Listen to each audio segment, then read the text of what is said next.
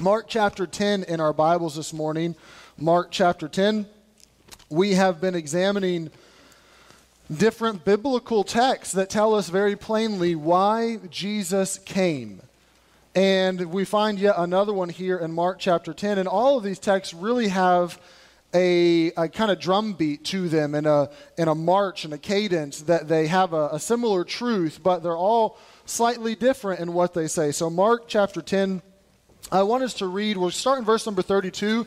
Verse 45 is really where we're going to hone in today, but I do want to give a bit of context and understand uh, this entire passage so that we know what's happening here. So, Mark chapter 10, let's look in verse number 32. The Bible says, And they were in the way going up to Jerusalem, and Jesus went before them. They were amazed, and as they followed, they were afraid. And he took again the twelve and began to tell them what things should happen unto him, saying, Behold, we go up to Jerusalem, and the Son of Man shall be delivered unto the chief priests, unto the scribes, and they shall condemn him to death, and they shall deliver him to the Gentiles, and they shall mock him, and they shall scourge him, and shall spit upon him, and shall kill him, and the third day he shall rise again. And I find it amazing what the response to this is. And James and John, the sons of Zebedee, come unto him, saying, Master, we would that thou wouldest do for us whatsoever we shall desire. And he said to them, What would ye that I should do for you? They said to him, Grant unto us that we may sit one on thy right hand and the other on thy left hand in thy glory.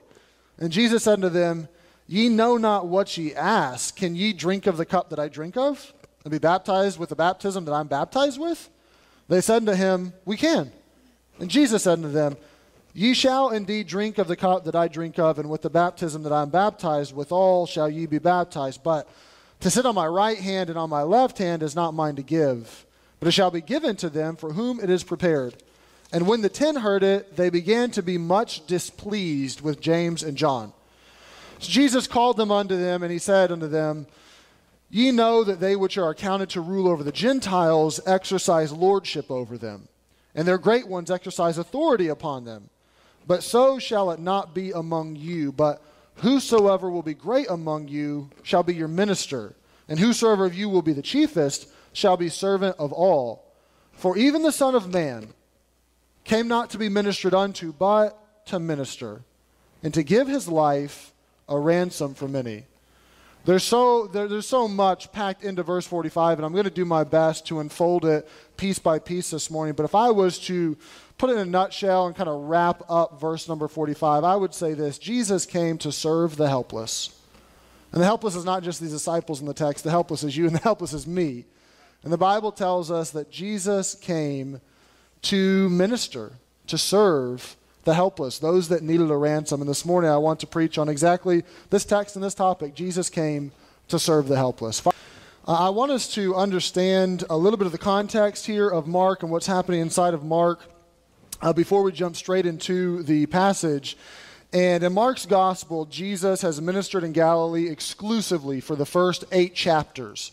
It's about Jesus and his serving and being in Galilee. And late in chapter 8, Jesus begins this march toward Jerusalem with his disciples.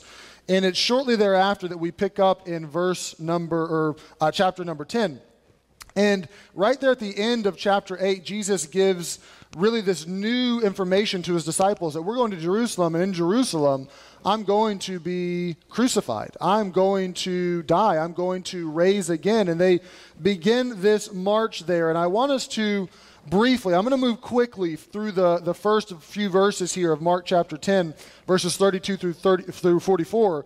But I want us to understand the context. I want to outline this passage a little bit so that we can get a, a clear picture exactly what Jesus is saying. And then after that outline is, is there, I want us to put verse number 45 under a magnifying glass and really hone in on why did Jesus come and what is he saying in verse number 45. So start with me in verse number 32 we're going to find in the first couple verses here this repeated prediction, this prediction that he's already told the disciples is happening, but he's going to tell them again. And he's going to tell them in clearer terms, even in verse number 32. And the Bible says, they're in their way, they're going to Jerusalem. Jesus is before them. They're amazed, and as they followed, they're afraid. And he took them again, and he, uh, the twelve, and he began to tell them what things should happen unto him, saying, Behold, we go to Jerusalem, and the Son of Man shall be delivered unto the chief priests, unto the scribes, and they shall condemn him to death, and they shall deliver him to the Gentiles, and they shall mock him, and shall scourge him, and shall spit upon him, and shall kill him, and the third day he shall rise again. This is something that Jesus has already told them. And I want you to see this. I, I, mentioned a moment ago. Go to Mark 8. Just flip back a page and see the first time he mentioned it to them. And we're going to find out that it's just difficult for the disciples to really comprehend this and stop and chew on what Jesus is saying. Look in uh, chapter 8, verse number 31.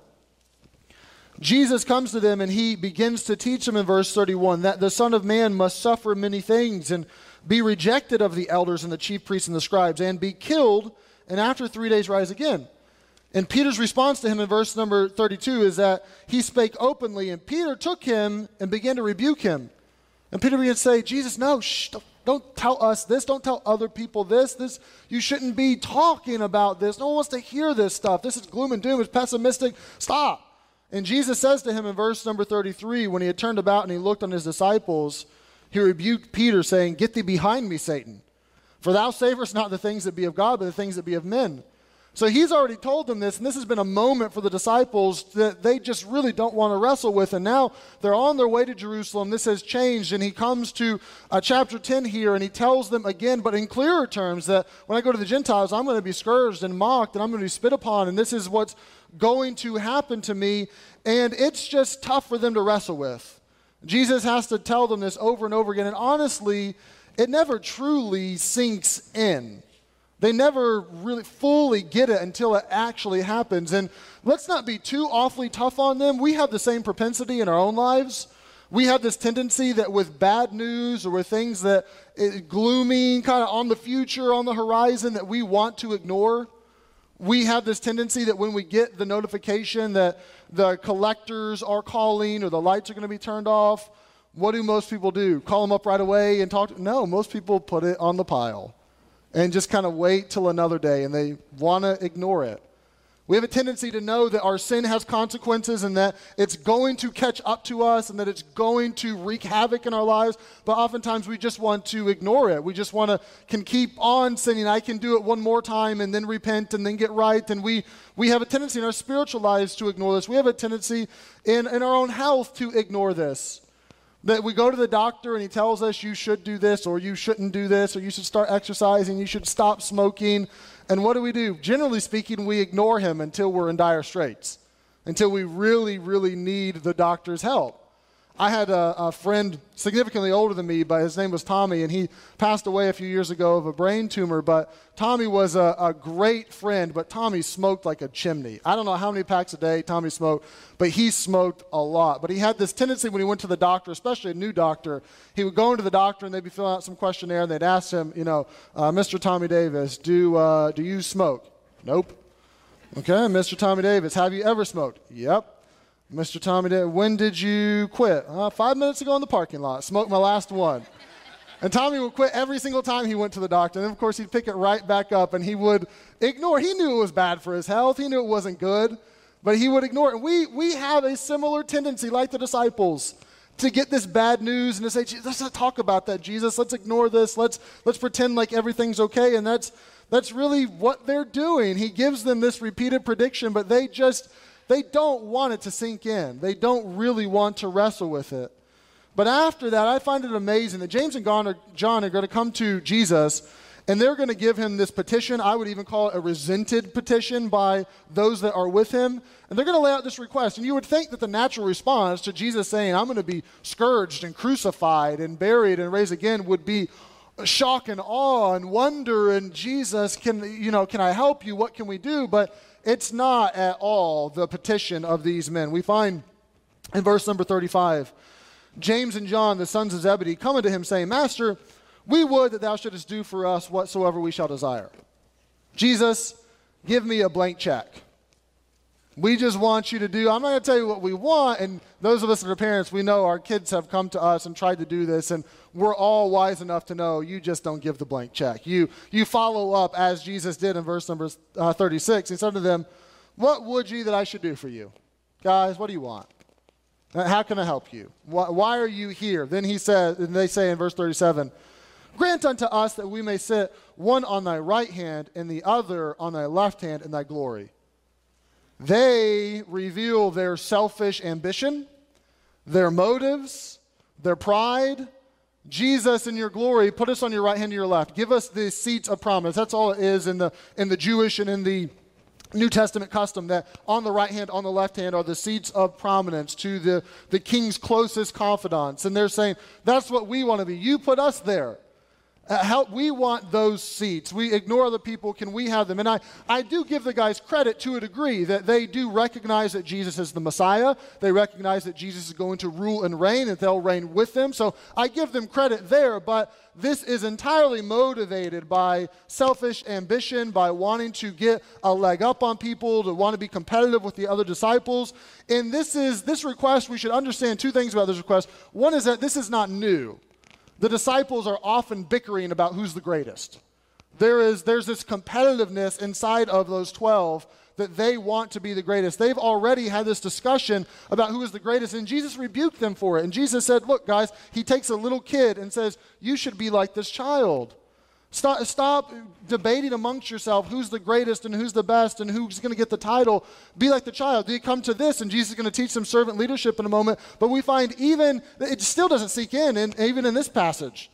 You're going to go to the Last Supper, and what's on the disciples' mind the night before Jesus goes to his crucifixion at the Last Supper is still who's the greatest. They're still arguing about it, and Jesus tries again to take, to, to serve them to take a towel and to wash their feet and to exhibit servant leadership. And this is just tough for them. It's often on their minds. They're entirely motivated by the wrong reasons, but this is an oft discussed topic. But also understand that this is a little bit of a family nature here. This request is familial in nature. We find that James and John, if you look at the parallel account to this in Matthew 20, James and John's mother is with them when they make this request. She was too a disciple of Jesus and a follower of Jesus, and she is there alongside them. Yeah, give it to my sons, give them the right, give them the left. And she is there with them. And what we find about their mother is very clear at the crucifixion. Three of the Gospels, Matthew, Mark, and John, present three women at the crucifixion. One is Mary, the mother of Jesus, one is Mary Magdalene, and then the third one, she's described differently in each account. In Matthew, she's described as the mother of the sons of Zebedee, so the mother of James and John. In Mark, she's described as Salome, so we learn her name, it's Salome. But in John, she's described as the sister of Mary, the mother of Jesus. So Salome is Jesus' aunt. James and John are his cousins. This is a family request that they're coming to cousin Jesus. Let us rule with you. Let us reign with you. Let us be on your right hand and on your left hand. Put us in front of the other ten. Give us the seats of prominence. And they are, they're, they're selfishly motivated. And Jesus responds to them, and he says this in verse number 38. Ye know not what ye ask. Guys, you don't even know what you're asking. And he follows up and says, Can you drink of the cup that I drink of and be baptized with the baptism that I'm baptized with?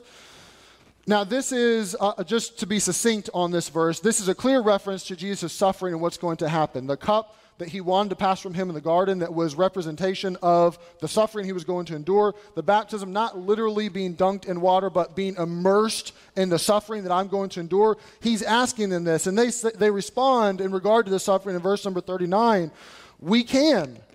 And they don't fully understand what they're saying, but they say we can, and Jesus doesn't disagree with them, and he gives them a prophecy, and he says in verse number 39 Ye shall indeed Drink of the cup that I drink of, and with the baptism that I am baptized, with all shall ye be baptized. Jesus says you're going to. You say you can, and you don't fully understand the ramifications of this, but you are going to. We know history tells us, the Bible tells us that James was martyred for the Lord. History tells us that John uh, some history tells us he was martyred, some says he wasn't. The earliest history tells us that they tried to kill John and they couldn't. They put him in literally a large pot of oil and tried to boil him to death, and he, he was hurt by it, but he just wouldn't die. So they took him and put him on the Isle of Patmos, which is where we get the book of Revelation from. That's what early church history tells us. Late church history disagrees and says that he was martyred. Now, which one's correct? I don't know. Frankly, I don't care because the prophecy is true nonetheless. John still went through the suffering that the Lord said that he would endure. And Jesus says, You're going to do this. But he says in verse number 40, But to sit on my right hand and on my left hand, it's not mine to give, but it shall be given to them for whom it is prepared. And the Bible says that when the ten heard this, they began to be much displeased with James and John. Now, their displeasure with James and John is not, James, John, come on, guys. You know, Jesus has told us to have a heart of humility here. You know that, that we're not supposed to be jockeying for position and competitive. We're just supposed to be servants. We're supposed to love the Lord. That's not why they're displeased, okay? They're displeased because they got to Jesus first because they had the audacity to request the seats. They want the seats. They want to be the greatest. They want to compete with them. They want the right hand and left hand. And they're, they're mad that they went. They're mad that, according to Matthew 20, that Mama went along with them. And, and Auntie Salome was kind of petitioning Jesus with them and trying to get them in the good seats. And they are, they're upset about it. This petition is resented by the disciples, and Jesus is going to stop and he's going to take a moment to try to teach them a profound truth that is profound for us as well as we look at it. And he's going to, what I would say, reinvent a position. He's going to talk about leadership and he's going to turn it on its head and completely reinvent what true leadership and authority really is. And he says in verse number 42 Jesus called them unto him. And I have to think that he's a little disappointed. I have to think that he's a little just upset that they're not getting it. So he calls them unto him and he says, Ye know that they which are accounted to rule over the Gentiles exercise lordship over them, and their great ones exercise authority upon them. So, guys, you know how this works. You know what worldly leadership looks like. You know what secular leadership looks like. You know what the Caesars do.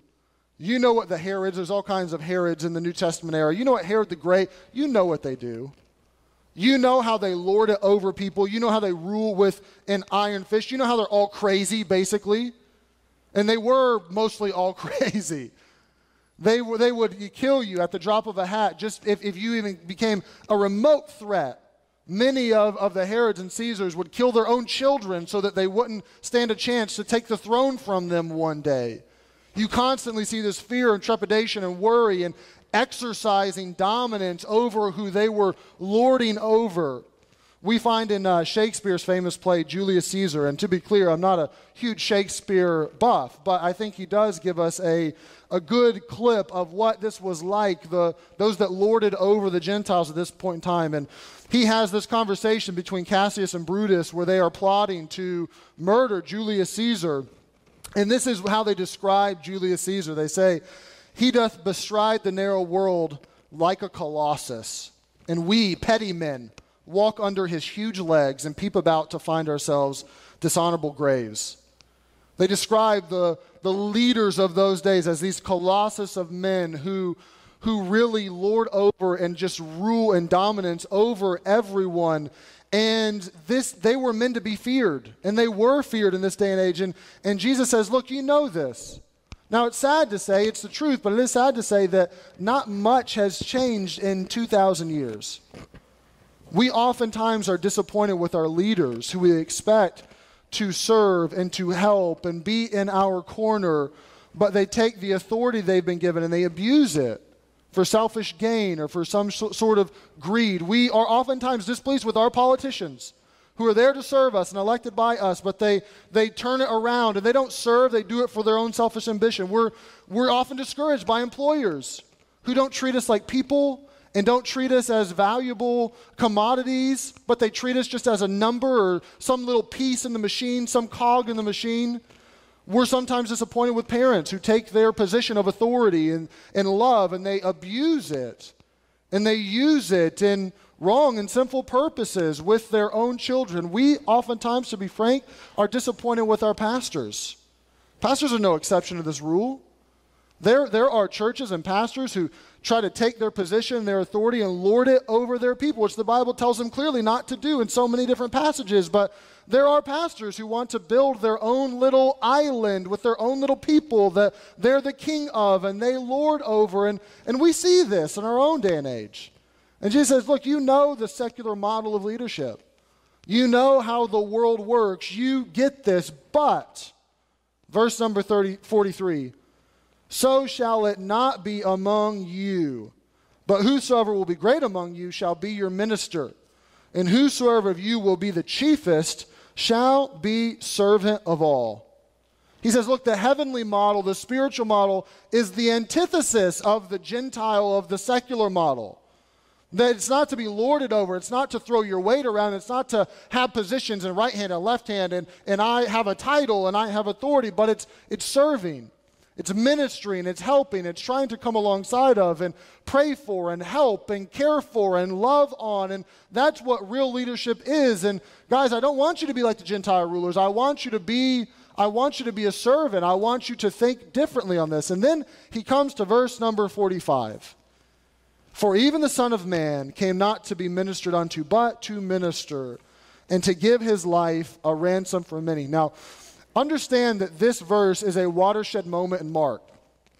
Up until this point, chapters 1 through 10 in Mark, Mark presents Jesus as this servant, someone who's going and he's getting in the day to day of people's lives and he's healing and he's working and he's just, he's serving. At this point in time, Mark is going to switch gears and chapters 11 through the end of his gospel, he's going to present Jesus as the sufferer as someone who suffers for the sins of many, as someone who is there to take away their sins. And this verse pieces those two together and is a, really a climactic verse in his gospel that he says, Look, I want to put this together and understand what Jesus is saying here, first of all. Jesus is saying that this is why I am come, which that alone sets him apart from us.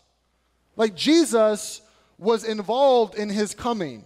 I don't think there's anyone in the room who really you were that involved in your coming.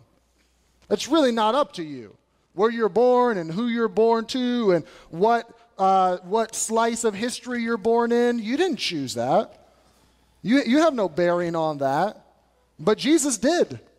He says, This is not just I came here, but this is why I came. And we understand that that sets him apart as supernatural. But this verse is what I want to put under a magnifying glass, and I want us to see why did Jesus come? I think there's probably more than five, but I'm going to give you quickly, and I promise it will be quick. I'm going to give you five reasons based off of this verse why Jesus came and what it means for us as we celebrate this Christmas season. First, I would say this Jesus came to show us how to live. This entire passage is meant to be a lesson for the disciples, and it's meant to be a lesson for us.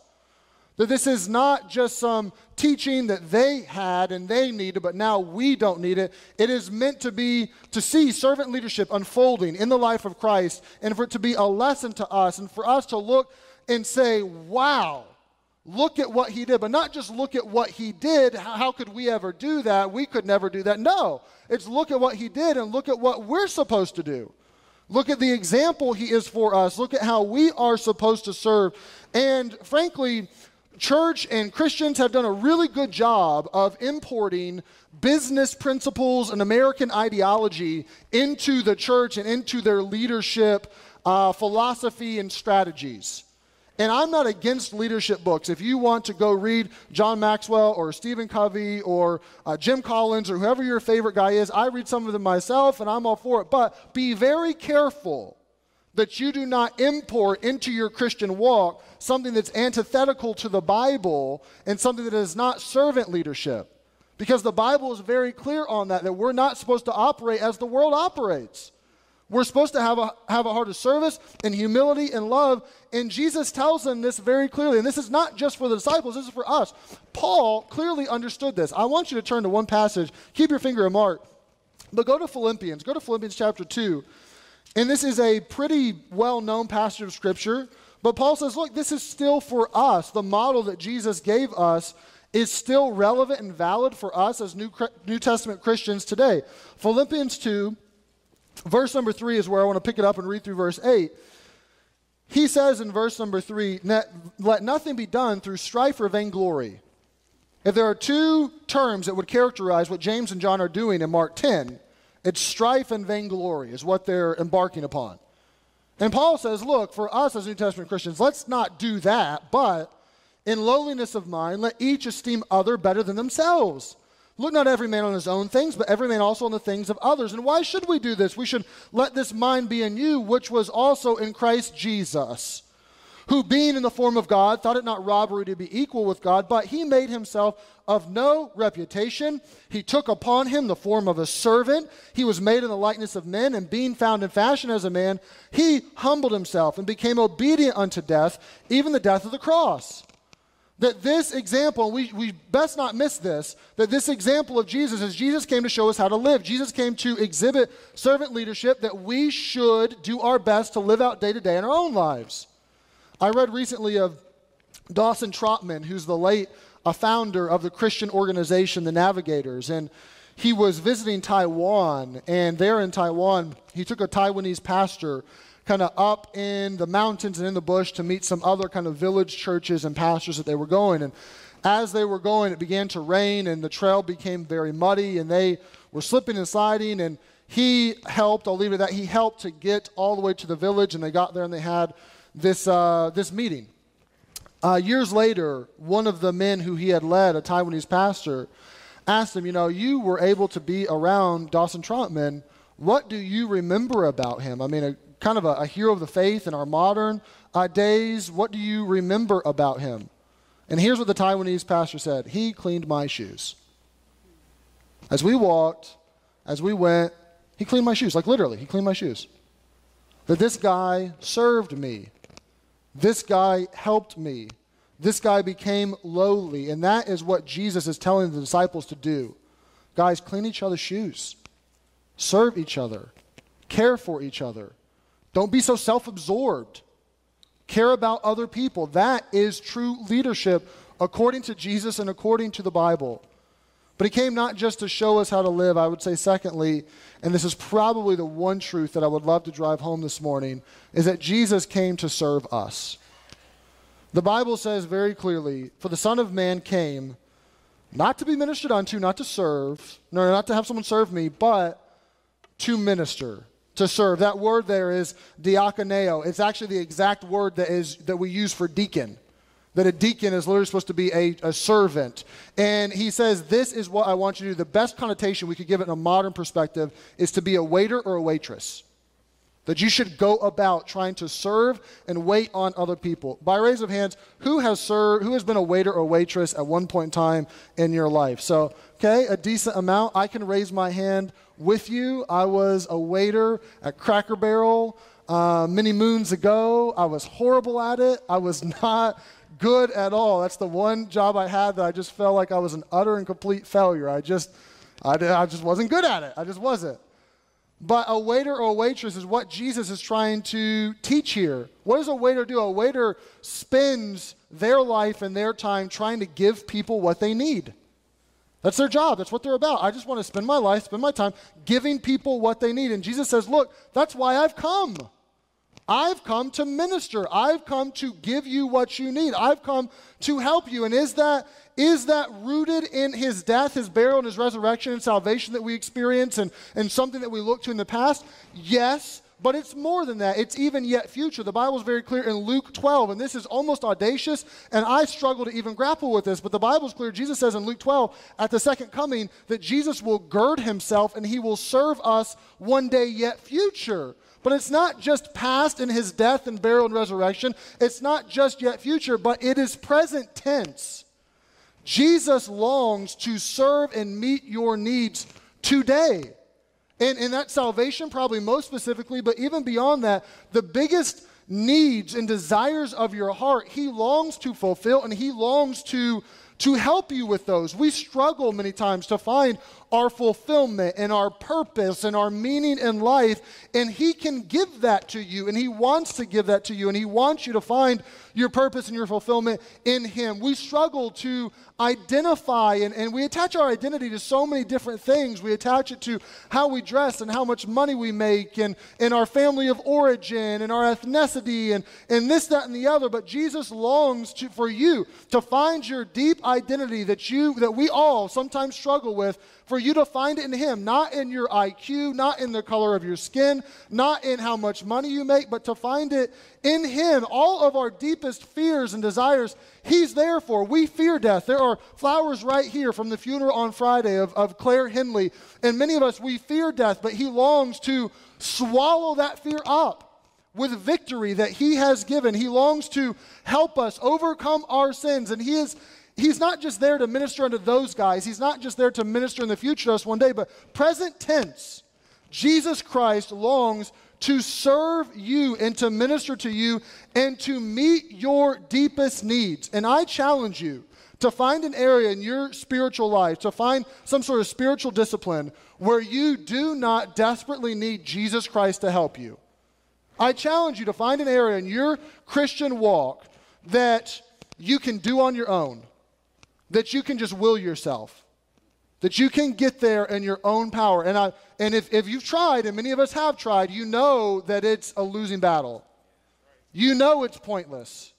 You know you're going to fail. And Jesus, Jesus is not a savior who walks up to us and says, "Look, I want to release you from the chains of your sin. I want to I want to take you the captives and set you free, and I want to destroy the works of the devil, and I want to move you from the family of Satan, your father, into a child of God and marvel at that. And I'm going to do all that for you and peace out. See you in heaven. Have fun on your own."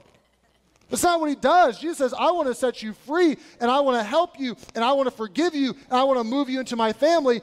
And by the way, jump on my back. I'll give you a piggyback ride all the way into heaven. That I will help you and I will minister to you. And, and honestly, piggyback ride is probably given myself and ourselves too much credit. We're probably more like on a gurney, just laying there paralyzed, and he's just pushing us along. He wants to continue to help you. Jesus is not in the business of giving out get out of hell free cards and then saying, I'll see you in heaven one day. Jesus longs to minister now, to help you now, to serve you now, to wait on you now. Now, to be clear, we should not take this too far, and we can't take this too far. Jesus is not your genie. Jesus is not someone where you just rub a little prayer together and say, Give me whatever I want. You are not there to tell Jesus what to do and to command him. So let's be clear on that. But your deepest needs that you have, your struggles and your shortcomings and your fears, he wants to meet that need. He wants to minister to you, and you have to let him. You have to, you have to, just like salvation, where you trust Him and you give up and say, I cannot do this on my own. I need your help, Jesus, in salvation. That is the Christian walk. That's the gospel day to day in your life. A deep understanding that today, as I wake up, I need your help, Jesus. And tomorrow, when I wake up, my heart needs your help. And the next day, when I wake up, I need you. That is what Jesus longs to do. It's, it's not just some past tense serve you or just serve you in salvation, but he longs. He came to serve us, to minister to us, and he so badly, and that's, that's almost too much to fathom. Salvation is enough. Salvation is wonderful. It's amazing. If that's all there was, we would be eternally grateful, but it's more than that. He longs to continue to give you the grace and mercy and help and help you in your day to day walk. Thirdly, Jesus came to suffer. He says, Look, I didn't come to be ministered unto, I came to minister and to give my life. And he's trying to punch this through the thick skulls of the disciples so often. But I'm going to suffer, guys. He just told them, Look, we're going to Jerusalem. Here's what's going to happen.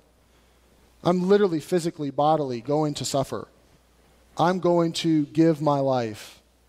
I get tickled at people who want to try to discredit the Gospels, or they struggle to trust the Gospels. And I've heard, you know, the Gospels, I just can't believe them. They're, they're these guys, I think they're just slanting them. They're just trying to put themselves in a good light. They're trying to promote their own agendas. They're, I just don't think I can trust what Mark or Matthew or John wrote.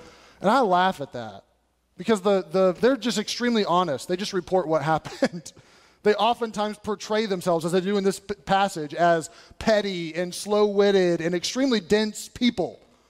And Jesus tried to tell them over and over again, I'm, I'm going to suffer and I'm going to do this bodily. And they, they just struggle to get it. And Jesus saying, Look, the prophecies that David gave and that Isaiah gave and others gave, those were speaking of me and they talked about my suffering. And I'm here to give my life and I'm going to give it for you. Now, some bristle at that and they say, Why would God do that? Why, why can't God? He's God. Why can't He just wave a magic wand and say, You're forgiven?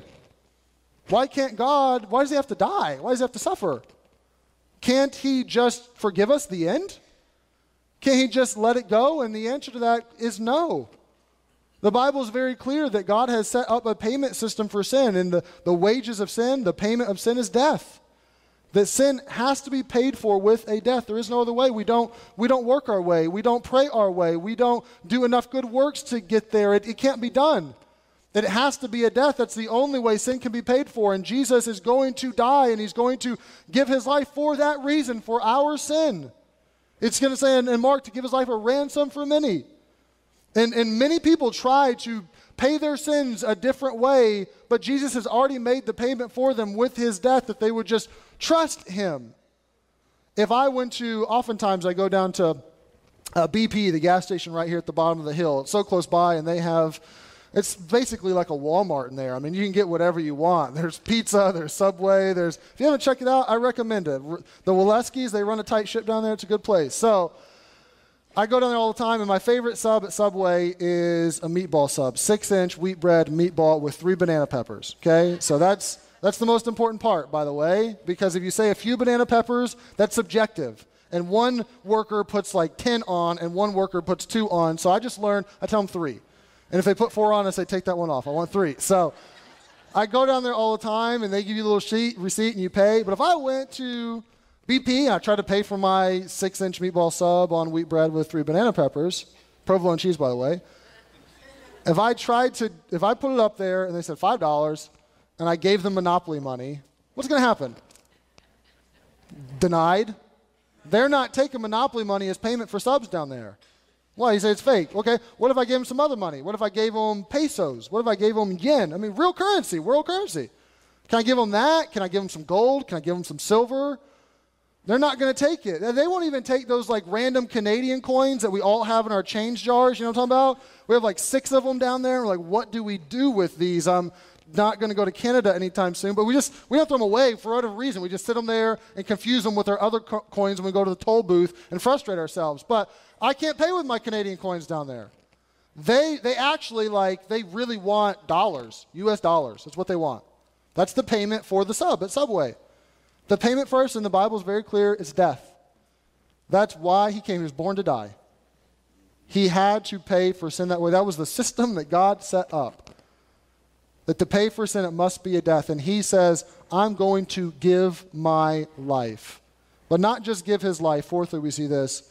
He came to be our substitute. He says, I'm going to give my life, but I'm going to give my life a ransom for many. That word ransom, literally in the Greek thought, was to pay a ransom to get someone free from slavery or free from a prisoner of war, some sort of situation. He says, I'm going to ransom you. I'm going to die a substitutionary death. I'm going to die vicariously for you. I'm going to do it in your place. This is going to be for you a ransom for many, and not just for many, just a, a, select few, but for, for all. The Bible's very clear on that. Behold, the, the Lamb of God, which taketh away the sin of the world, that I'm going to ransom everyone. I read recently of a lady, and this is a true story, by the way, lady in Spain, who arranged to have her own kidnapping. She arranged with a friend to kidnap herself and to send her husband a ransom note. And the police began to, once the husband got the ransom note, to investigate. They found out this was a hoax, and they got the lady and they asked her, Why would you ransom yourself and kidnap yourself?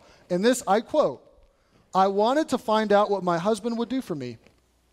She ransomed herself and kidnapped herself as a hoax to try to see what her husband would do. Now that's we laugh a little bit at that, but this in the Bible in Mark 10 45, this is no hoax. This is this is no theory. This is not just made up. Jesus didn't do it just for the fun of it. He did it because it was needed. You, I, we needed the ransom. Uh, we can pay for our sins. The Bible is clear on that. We can pay for our own sins. It's death and hell. That's why hell is called the second death. So we can pay for ourselves, but we do not have to. The only hope we have to not pay for those sins in hell is his ransom is his payment on our behalf, and he did it for us. And the Bible is so clear on this over and over and over again. Romans 5 that God commendeth his love toward us while we were yet sinners. Christ died for us. 1 Timothy 2 there's one God, there's one mediator between God and man, the man Christ Jesus, who gave himself a ransom for all to be testified of in due time. That Jesus ransomed us, he did it as a substitute for us. And may we never get over that May we understand that this is the meat of why Jesus came to minister and serve the helpless and give his life a ransom for many. That word for there is worth noting. a ransom for many. Most of the time, when you see the, the preposition for in your Bible, it's the Greek word eis. Eis is used 1,700 some odd times. This is not the, the case there in that verse. It's the word. Anti is used 22 times in the Bible, very infrequently, and it literally means instead of or in place of.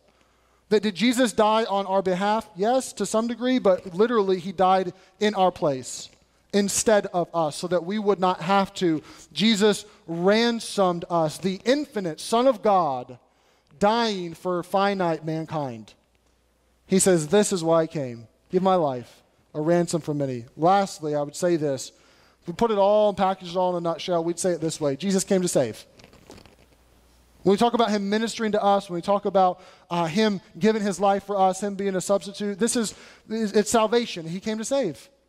This is why we talk about salvation so often. This is the purpose of Jesus' life, death, burial, and resurrection. This, this is it. It is salvation. And he says, I have come to do this. And not just salvation from your sins in eternity perspective, but also in the present life to help you and to give you victory right now. I came to save you from your sins, to serve you, to be your substitute, to give my life, to suffer, yes. And you would wrap it all under that term salvation in the Bible. That Jesus came, his coming was to save us. And we, we've looked at this from different angles. We looked a couple weeks ago at the religious crowd who just missed it and they just didn't get the implications of the gospel. We've looked at First John, that he came to destroy the works of the devil. We see that he's here to serve the helpless and to ransom us. But all of it is packaged under this thought if he came to save us. I dare say that most in the room have probably experienced that salvation already. If you have not experienced that salvation, there were six, eight, ten, I'm not sure exactly, it was a little dark last night and tough to see, but there were half a dozen to ten people last night that said, I, I need to be saved and I want him to do this for me. You may be in the room this morning, you've never been saved. I would invite you to do that. But for most of us Christians in the room who have been saved, we understand the implications of this text. The servant leadership is not just recommended, but it's required of us as Christians. And we understand probably most profoundly that Jesus wants to minister to you. Jesus wants to help you. That day to day faithfulness, that Christian walk, just, just being the Christian you know you should, you should be, that you struggle with sometimes, you will continue to struggle with it if it's you but he longs to serve and to help and to minister now, to give you salvation now, in that sense, to, to help you now. We understand that this passage of Scripture is here for us to look and just to marvel at Jesus and why he came and this Christmas celebrate what his life really was about. It was about us. It's about ministering to us. It's about ransoming us. It's about saving us from our sins. And we don't stand a chance without him. And this morning, no matter what it is, whether it's some humility and wanting to be a, a better leader by serving, whether it's just trusting Him in your day to day walk, whether it's you've never trusted Him as a whole and you need to be saved, whatever it is, I invite you this morning to trust Him. He will not let you down, He will not disappoint. He, he really is our only hope, and we should rely more on Him than, honestly, probably than we do right now. Father, I pray that you would use these next few moments of invitation and in our hearts as we stop to ponder and consider what this really means for us and how we want to walk out of here different people. Lord, I pray that we would never grow weary of talking about why you came, about your death, about the ransom that you gave for us, Jesus. I thank you for it, and I pray that we would that we'd glory in it, that we would marvel in it. I pray that tonight when we come back that we would sing and worship and we would glory in it a little bit more. Lord, I pray that you would use these next few moments in our hearts. As the pianist plays with our heads bowed and eyes closed and just sitting there in our seats in a spirit of prayer, I do want to ask two or three questions. I'd like to start just by asking who in the room would say, as you talk and we're talking about Jesus ministering to me and giving his life a ransom for me and saving me from my sins, I can relate because I've been there. I have trusted in him. I know that he has saved me and ransomed me, and I thank him for it. Who, just by simply raising your hand, would say, That's me. I have been ransomed. I have been saved, and I praise Jesus for it. And hands all over the room as I knew there would be in a church on Sunday morning. Thank you for raising them. Who in the room would be willing, if it's you, to say, I don't know that that has ever happened? There were, as I mentioned, a, a handful of people last night that were willing to raise their hand and say, I, I don't know. I haven't been ransomed. I don't think I've been saved. I haven't trusted in Jesus for salvation of my sins. And I won't embarrass you or call you out or do anything to make you uncomfortable, but I would at least like to pray for you if you'd be willing to raise your hand. Is there anyone in the room who say, That's me? I don't know that I'm saved. I don't know that I have been ransomed, but I would like to know. One, two.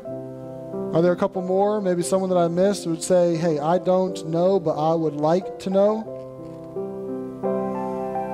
For those that just raise your hand, I'd like to do this. Honestly, I'd love to talk with you after church, but more importantly than that, I'd like to lead you in a prayer there from your seat just to pray and ask. And the Bible's very clear on salvation that it's simple. It's so simple. It is a heart of faith and trust in Jesus Christ where we say, I trust you and I put my faith in you. The end. That's all that it is. And I'd like to lead you in a prayer. They're not magic words, they're not special per se, but pray them from your heart to God and pray something like this Say, Jesus, I thank you for dying for me. I thank you for suffering for me.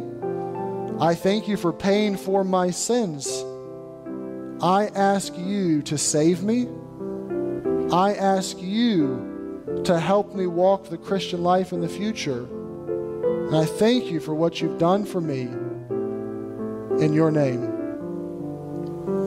As Andy sings, the pianist plays, I'm going to ask you just to remain seated here this morning as we sing a couple verses. I want to encourage you to take the opportunity for the next 90 seconds and to talk back to God. Don't leave out of here, at least if you're saved, at least without saying a thank you. At the very least, say a thank you. But maybe it's, hey, my leadership style is completely wrong. Maybe it's, I just need to trust Him more in my day to day walk and get His help.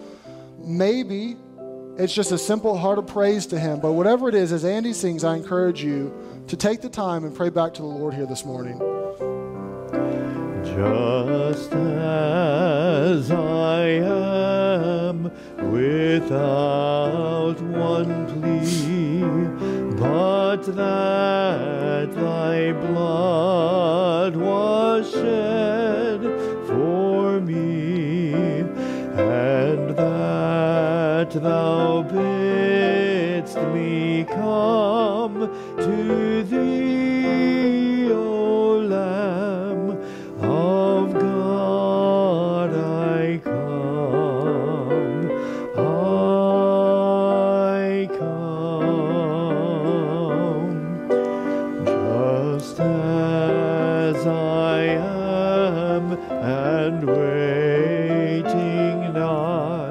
so good and He desires to help you. My soul He desires to minister to you. He desires to meet your deepest needs. to thee whose blood we could just trust Him, can We can just depend on Him.